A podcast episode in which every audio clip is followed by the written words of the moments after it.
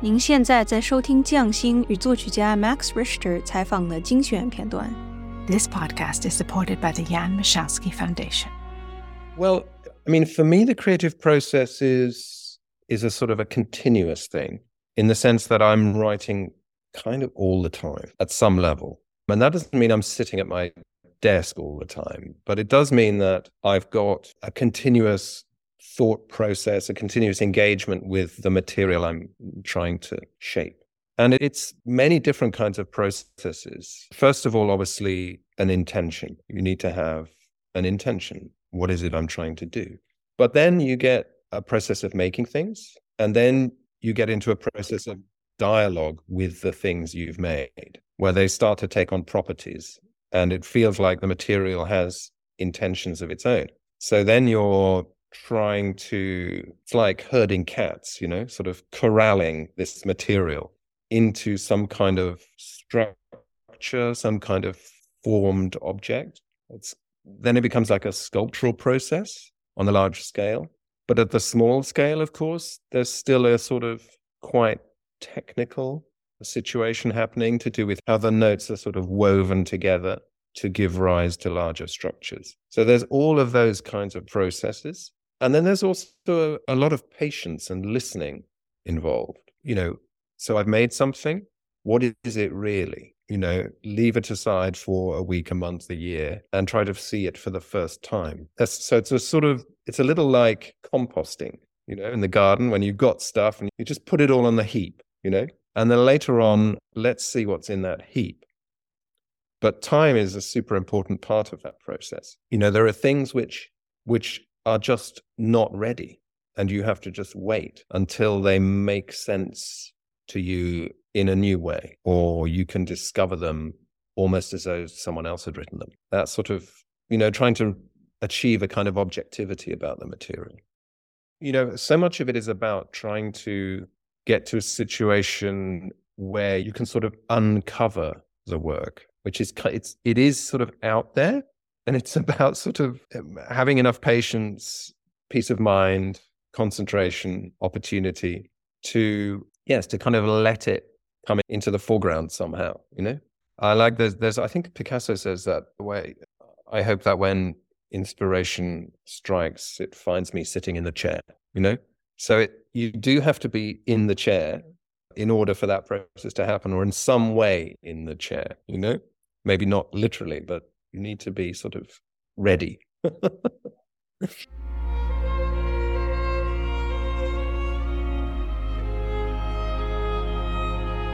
well, I guess light, daylight, luminosity, these are sort of very powerful images for me. And I think they are they're universals. You know, the experience of sunlight, daylight has all kinds of poetic associations, I guess. It's about fundamentals, it's about beginnings. You know, the idea of dawn, the idea of daylight. These are very sort of deep images within human culture. I remember years ago reading Jung, where he formulates this word numinous, something which has a kind of extra, sort of almost transcendent sort of luminosity about it. And he associates various images, ideas, archetypes with this quality, something which kind of points beyond itself, points to kind of bigger things. And I guess daylight, the experience of light, the experience of sunlight is like that for me.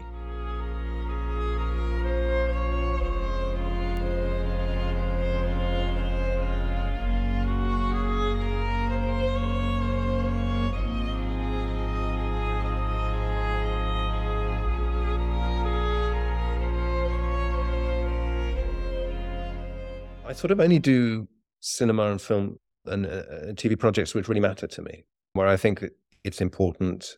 There's something being said here which I want to support. So mostly I will start with just making some sketches from the script. Of course, it's it's a journey and it's a fundamentally collaborative journey. So you know, once the images start to happen, then there's a whole dialogue process with the rest of the creative team about how music can best inhabit, support, serve the rest of the material. And it's really a series of experiments. It's to do with, you know, keeping a very open mind, trying things, seeing what happens. it's an exciting kind of collaborative laboratory experiment, I think, working on film. It's, yeah, it's a, I enjoy it, the sort of puzzle solving, the questioning. It's good fun. Well, Memory House was a, a project which I'd, had been sort of cooking for quite a long time. And in a way, it was an experimental piece to see if the kinds of things I wanted to do musically could be used to tell stories, to communicate. In a way, it was a sort of will it fly question, you know? Is this actually a thing? And the, the impetus for it really was to do with the fact that the classical music culture at the time was very much tied to a kind of modernist orthodoxy, which is a kind of post Boulez mindset where a piece of music was, in a sense, an intellectual manifesto rather than a sensory experience. You know, it was atonal, it was super complex. That was what Orthodox classical music culture was. I didn't want to do that because I felt that music was a way of talking and if I want to talk to people, then I need to use the language that they can understand. So that meant that I really was, if you like, exiled from mainstream classical music culture, which meant I couldn't get played or recorded. So I had to do this myself if I wanted anyone to hear what I was doing. And that's what Memory House was really about. It was about finding a way to be heard without having to resort to this kind of super complex atonal music. Memory House itself, I felt was creatively, it kind of did what I intended it to do. I felt like on a personal creative level, I felt encouraged that this idea about music would actually work. On a commercial level, it was a total failure. and really, the only people who really got to know about it were other composers. We didn't have the opportunity to perform it for about 10 years. So, you know, it was just a kind of a non event in, in terms of the public, general public, or even listening public really the only other people who heard it were other composers, other artists, you know, musicians interested in experimental things. So, with that, if you like, inverted commas, failure, I thought to myself, well, this means sort of no one's listening, which means I can just continue doing exactly what I want because no one cares. So, there's no, as it were, risk. there's no risk of failure because I've already failed. so then I just carried on. You know, I, I wrote the Blue Notebooks Memory House had a sort of a focus on the sort of big historical moments of the 20th century. The Blue Notebooks focused, or rather, I guess the jumping off point for the Blue Notebooks was the scenarios around the Iraq conflict. I mean, I think Yulia is really important in in kind of everything I do because you know we have collaborated explicitly on on some projects for example on voices you know that's very much outcome of a million conversations we had and she's made some beautiful visual material for that project. Sleep was a great big long conversation between us. You know we've sat around in our over the kitchen table for 20 years having ideas and talking to one another about ideas and creative ideas and approaches to how creativity can sit in the world and what should we do next and you know, how's her work going and how's my work going? I mean, this is what we do. So if we're talking about sources, then I guess that's really the primary source. And then of course we're all, you know, we're all we're also on our own creative journeys, ex- exploring and researching and thinking. And it's true that literature is a big part of what I've what I'm about in a way. You know, I love stories, both music, literature, visual art. These are all ways to experience how another mind encounters the world.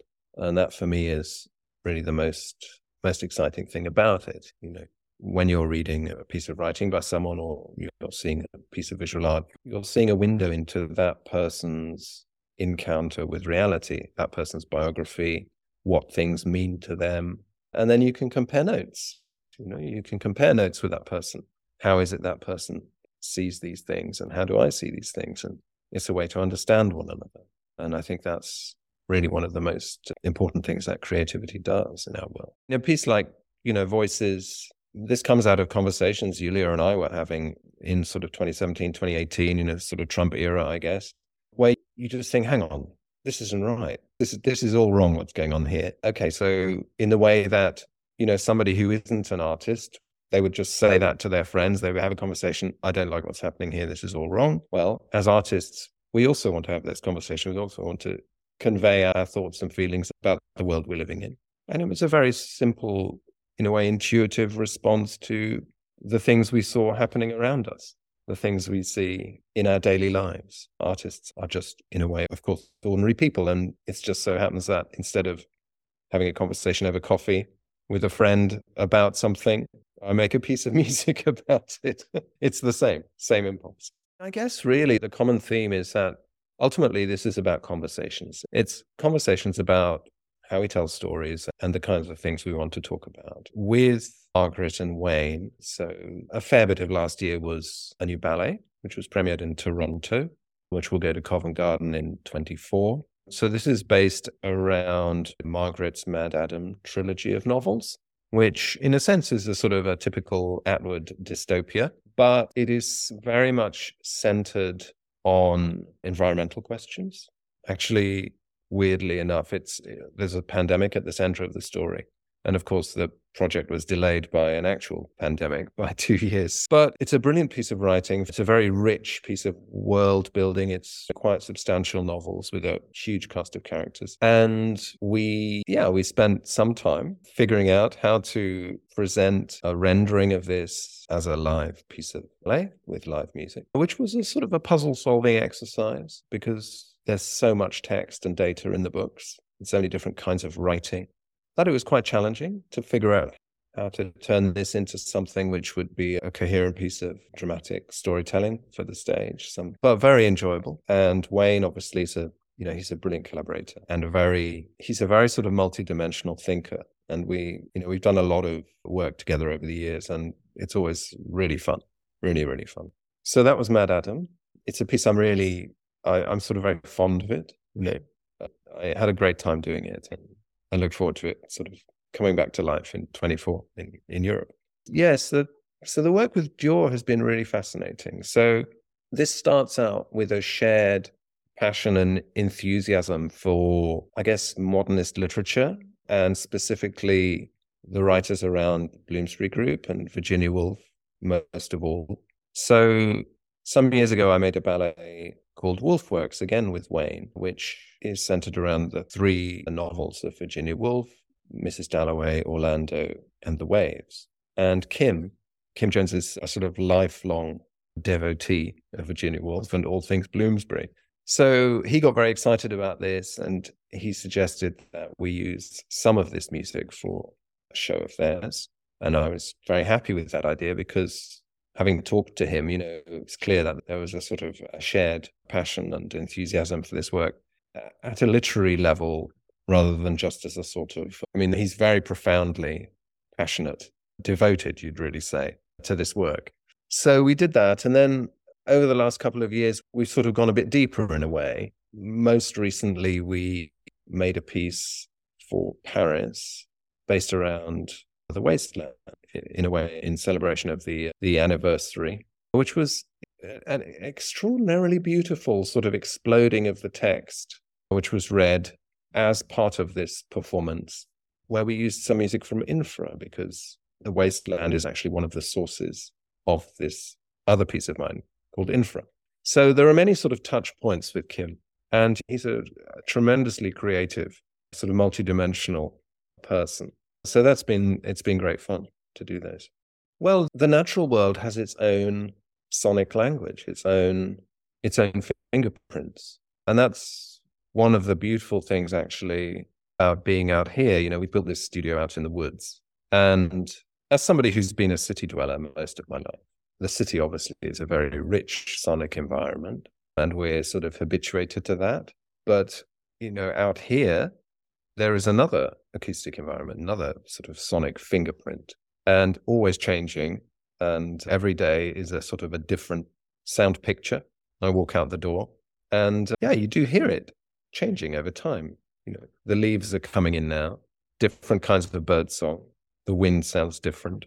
It's a wonderful thing to be around and to to experience. So it's a project which really is the outcome of a in a way, an idealistic vision of how creativity can sort of coexist with the broader community.